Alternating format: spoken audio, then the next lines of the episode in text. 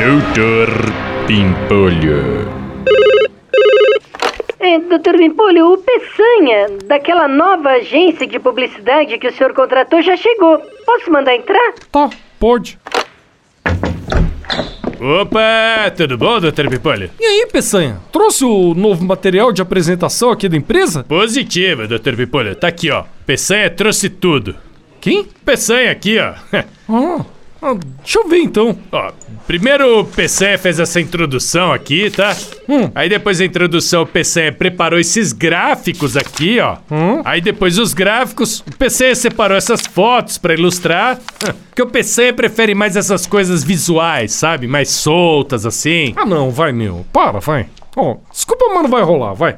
Não vai rolar o quê? Você, meu. Você fala tudo em terceira pessoa, pô. Ah, mas doutor Pipolho, Ah, meu. Tá jeito chato de falar, meu. Se eu soubesse que você só falava em terceira pessoa, eu não tinha nem te contratado, meu. Não, Ah, desculpa, doutor Polho, mas é o senhor que tá por fora, tá?